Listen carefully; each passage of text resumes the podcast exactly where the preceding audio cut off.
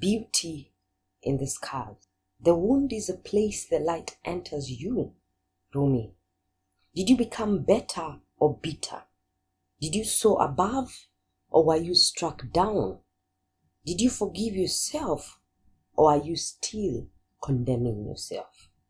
Today, you get to choose how you view the pain caused to us and by us. Choose to let the scars speak of His glory, of your beauty, for you are a display of His splendor.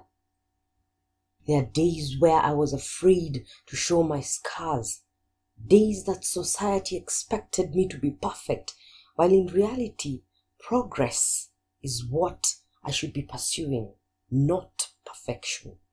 My scars I hid because I thought they would make me less. Actually, I let myself feel inferior because of them.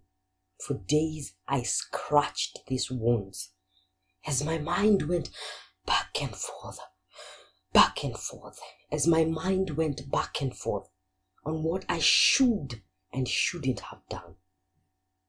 Folks, we have to accept what happened to us. We have to acknowledge that, as Craig Scott put it, for every wound there is a scar, and every scar tells a story. A story that says, I survived.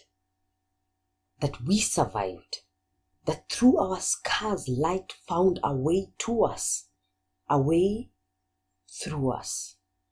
You see, scars are never ugly. They are beautiful in a way. They show how strong we are for coming out alive, for scars do not form on the dying.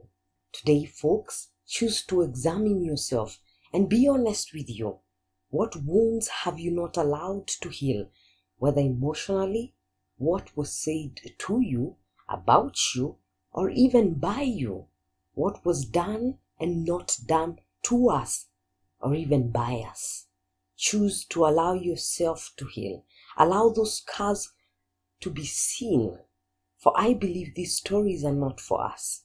The more we share, with the right people, of course, we heal as much as we encourage. Tell about the beauty in your scars. Encourage another and get healed. Perspective. Thus choose to live in your true nature and be. I hope this makes your week better. It's me, your host, Wagui Wabudia, Dreaming Desert.